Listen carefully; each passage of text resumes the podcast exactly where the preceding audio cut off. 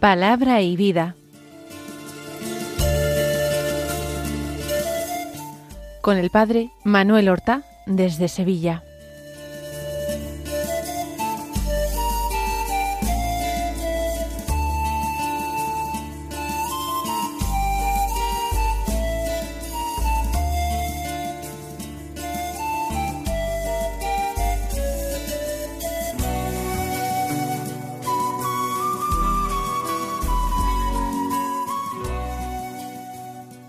En el nombre del Padre y del Hijo y del Espíritu Santo.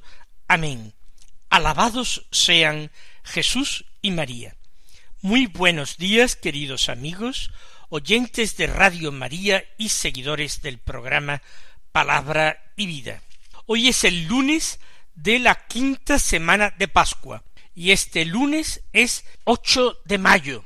Algunos dicen que son cristianos y devotos de María pero casi esa, ese añadido sobraría. Si uno es cristiano, si ama a Cristo de verdad, tendría que ser necesariamente devoto de María. El dar culto a la Santísima Virgen, el profesarle devoción, amor, es absolutamente consustancial al cristianismo, porque es la voluntad de Dios la de asociar a María al misterio de la redención, en convertirla en corredentora con Cristo, no porque ella obre la redención, sino porque se asocia por gracia a ese acto de redención y se identifica totalmente con su Hijo, se identifica con la víctima, con el Cordero de Dios que quita el pecado del mundo, y es tan grande, tan inimaginable para nosotros la identificación de María con el Cordero de Dios que quita el pecado del mundo, que podemos darle ese título de corredentora, aunque quizás a algunos les moleste pensando que quitamos algo al hecho certísimo de que Cristo es el único Salvador de los hombres, Claro que Cristo es el único Salvador de los hombres, pero Él ha querido asociar a su madre al hecho de la redención, al sacrificio de la redención. Por tanto, para alcanzar esas gracias que nos vienen del sacrificio de Cristo, nosotros acudimos a María, porque ella al pie de la cruz se convierte en nuestra madre, en la madre de todos los redimidos por la sangre de su Hijo y ejerce una función maternal. Jesús dice ahí tienes a tu madre y madre es la que da vida. Si la vida es Cristo, si Cristo es camino, verdad y vida, quiere decir que ha concedido a su madre el poder, la gracia de comunicar, de transmitir al alma de cada cristiano las gracias que Cristo alcanzó en la cruz. Es imposible, mis hermanos, ser cristiano y no ser devotísimo de la Santísima Virgen María. La devoción y el culto a la Santísima Virgen María es algo de estricta necesidad para salvarse. Para salvarse es estrictamente obligatorio. Quien, no digo rechaza a la Virgen, sino quien la ignora, quien no la toma como madre, como particular, auxiliadora, ese, ese está despreciando al Hijo, está negando el cauce a través del cual la sangre preciosísima de Cristo y su virtud salvadora llega a nosotros. Vamos, queridos hermanos, a redoblar nuestra oración a María, nuestro culto, aunque sea un culto interior en espíritu y verdad, a María. Y para hacerlo, qué mejor que como ella escuchar la palabra de Dios, meditarla en nuestro corazón y después llevarla a la vida.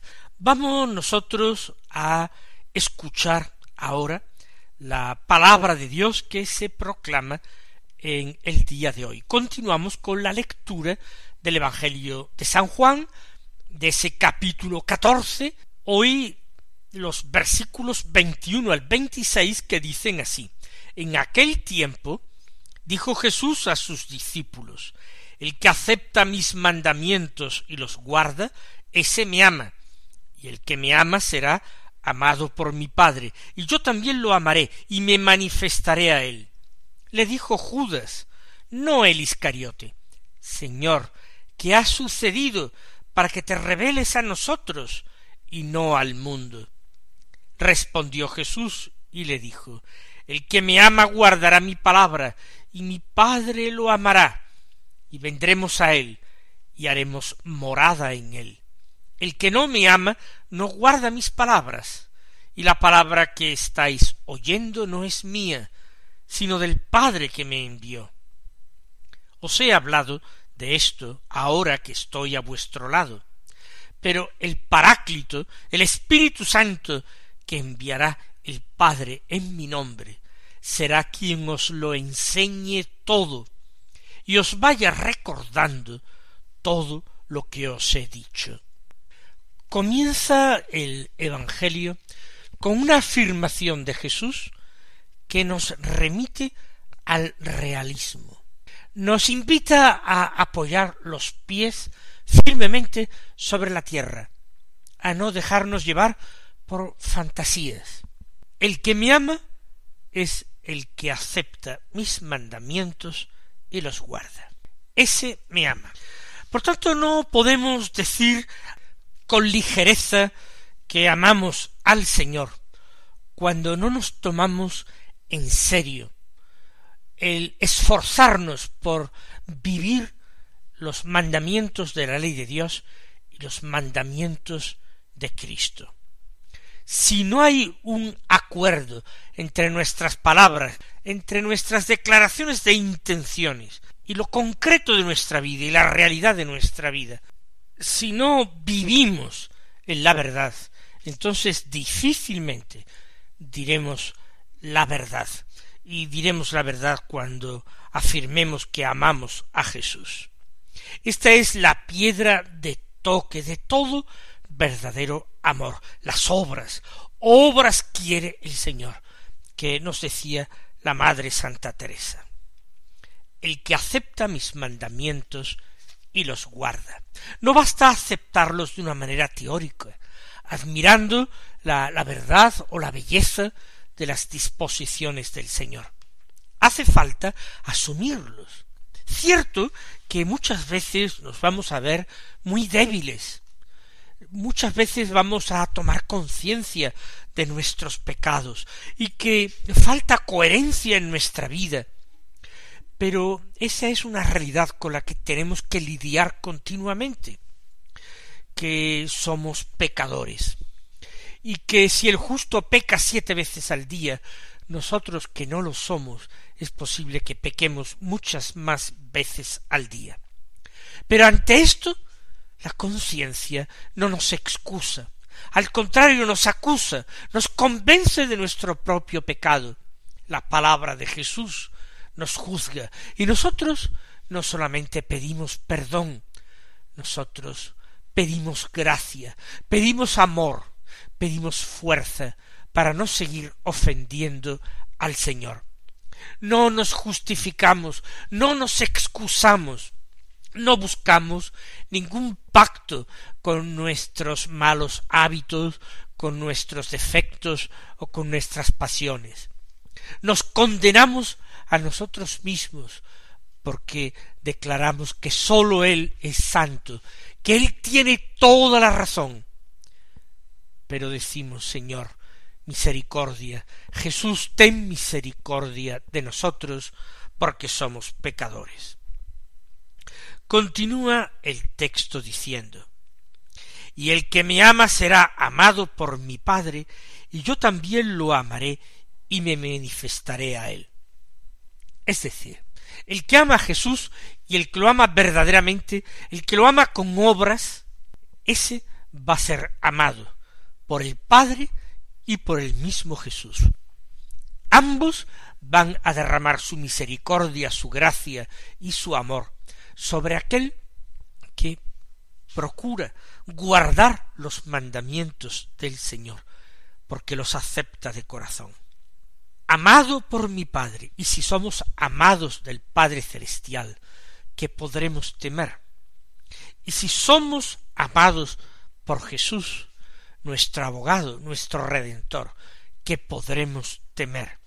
Más aún, hay una promesa formidable aneja a esto. Me manifestaré a él. ¿De qué forma nosotros alcanzamos esta manifestación del Señor?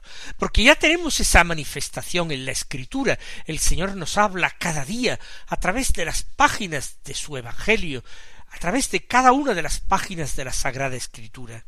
¿Se refiere a esta manifestación el Señor? Sí, pero no solamente a ella.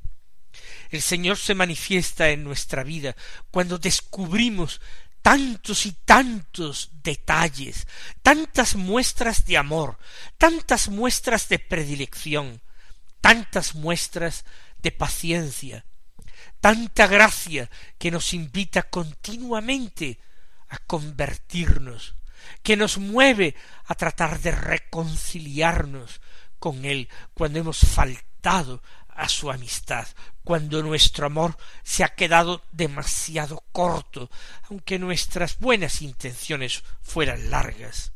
Yo también le amaré y me manifestaré a él, porque Jesús es tan buen amigo que no deja de corresponder extraordinariamente a nuestro amor y a nuestras muestras de amor.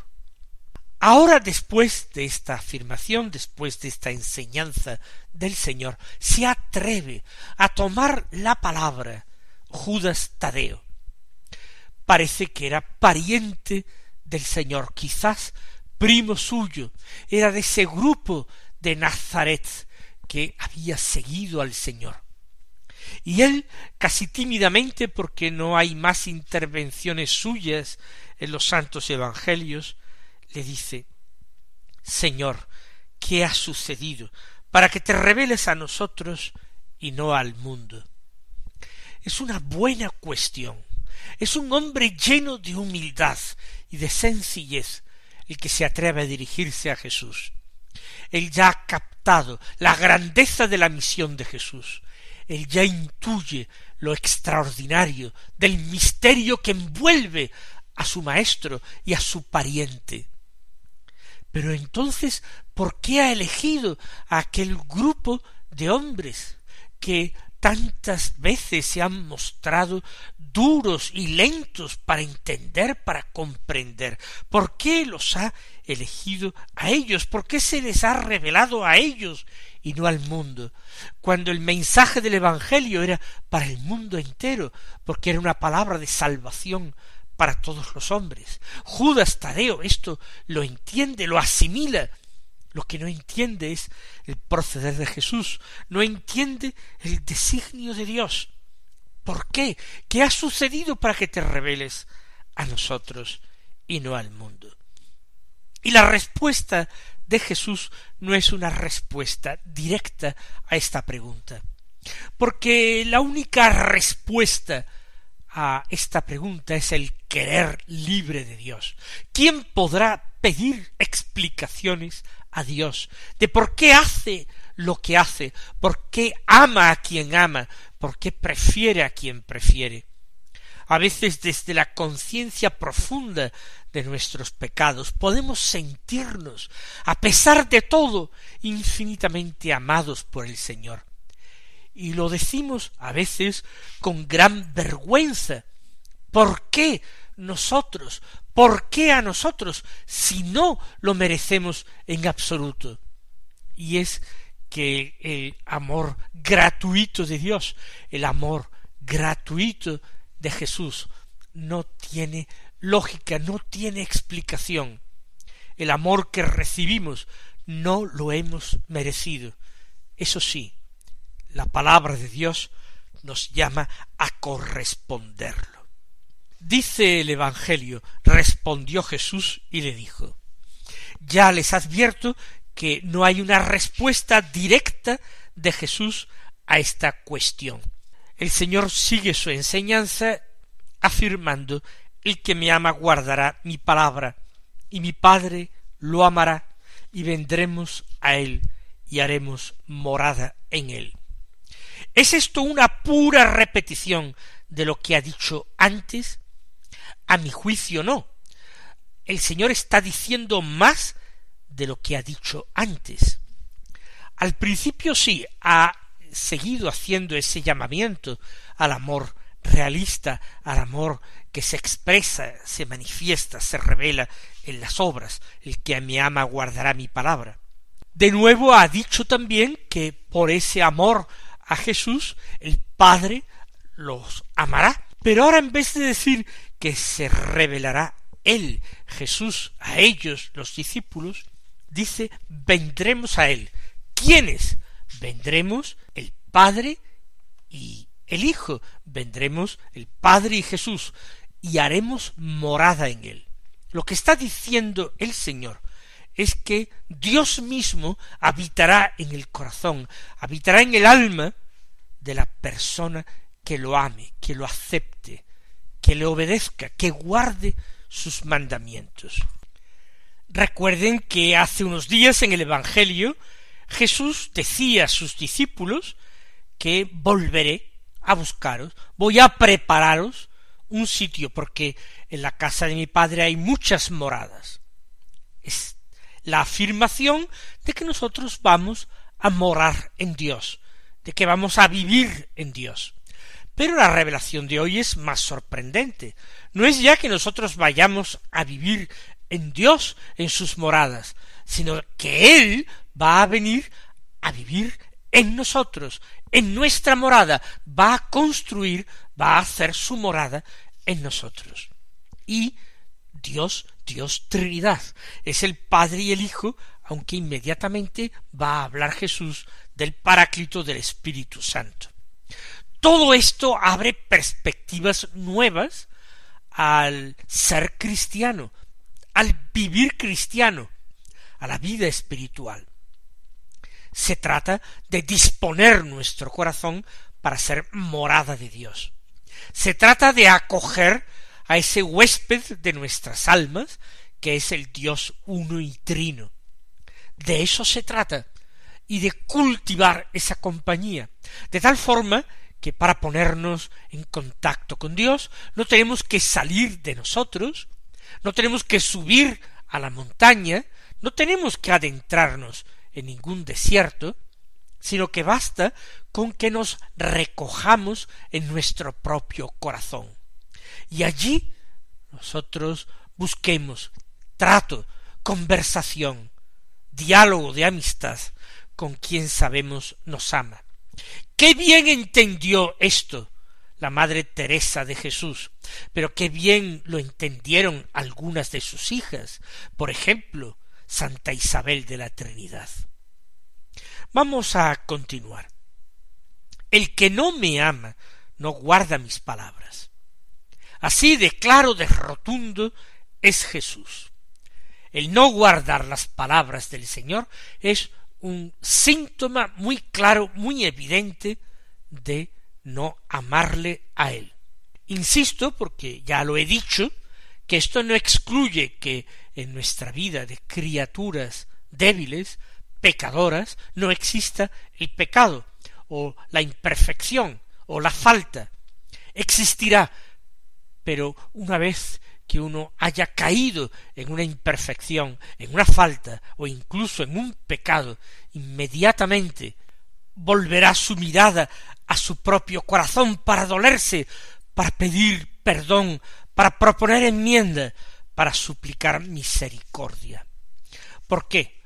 porque si no hace esto, está expresando plenamente que en el fondo no le importa mucho el Señor, que no lo ama porque no se toma en serio su palabra. Y añade el Señor, y la palabra que estáis oyendo no es mía, sino del Padre que me envió. Recuerden que el Señor no ha venido sino para proclamar la palabra del Padre, para hacer en todo su voluntad. Por eso se atreve a decir que la palabra que oyen los discípulos en aquel momento, que oímos nosotros, no es una palabra suya, no es, diríamos, exclusivamente suya, sino que es también palabra del Padre que lo envió. Porque el Hijo es el Verbo, el Hijo es la palabra de Dios.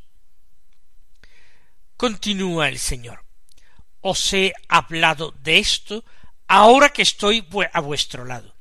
Pero el Paráclito, el Espíritu Santo, que enviará el Padre en mi nombre, será quien os lo enseñe todo. Ha hablado inmediatamente antes de la inhabitación del Padre y del Hijo en el alma del cristiano, en el alma de aquel que guarda las palabras de Cristo. Pero ahora inmediatamente se refiere a la tercera persona, esa que también inhabita el alma, esa que ha convertido el alma y el cuerpo del ser humano en templo suyo, en templo propio, el Espíritu Santo. En ese momento en que Jesús habla, es el momento de la revelación del Hijo. Pero se acerca el momento, y Jesús lo anuncia, de que va a seguir la revelación del Espíritu, una revelación que no es distinta, ni siquiera una ampliación de la revelación del Hijo. Todo lo que Dios Padre quería decir ya lo ha dicho, lo ha expresado por medio de su Hijo. El Espíritu Santo enseña, es decir, muestra el sentido profundo de lo que Jesús ha dicho, lo recuerda, lo explica. El Espíritu Santo Paráclito, es decir, defensor, abogado, es quien os lo enseñará todo, y lo enviará el Padre en mi nombre, es decir, lo enviará el Padre a través de, por medio de Jesús. Él será quien os lo enseñe todo, quien toda esta gran revelación de Cristo la vaya haciendo más comprensible, más cercana, más fácilmente aplicable a la vida de los discípulos, quien desentrañará sus secretos, iluminará sus oscuridades, aclarará sus conceptos, tantas cosas Jesús dice en la última cena que me quedan por enseñaros, pero no hay tiempo.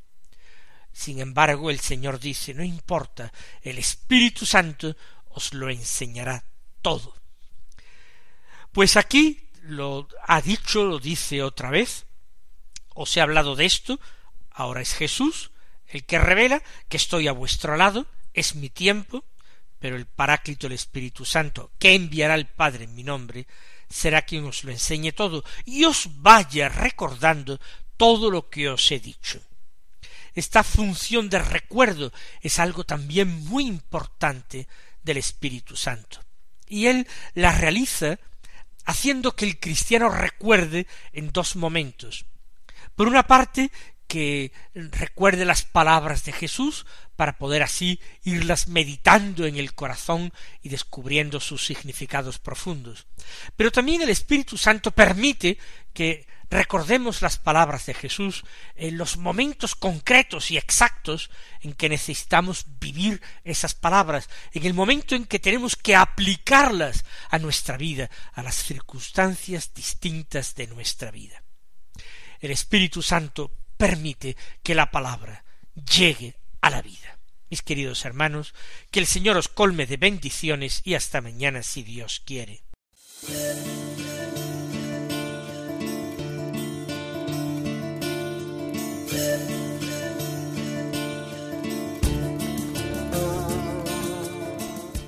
Han escuchado en Radio María Palabra y Vida un programa que dirige el padre Manuel Horta.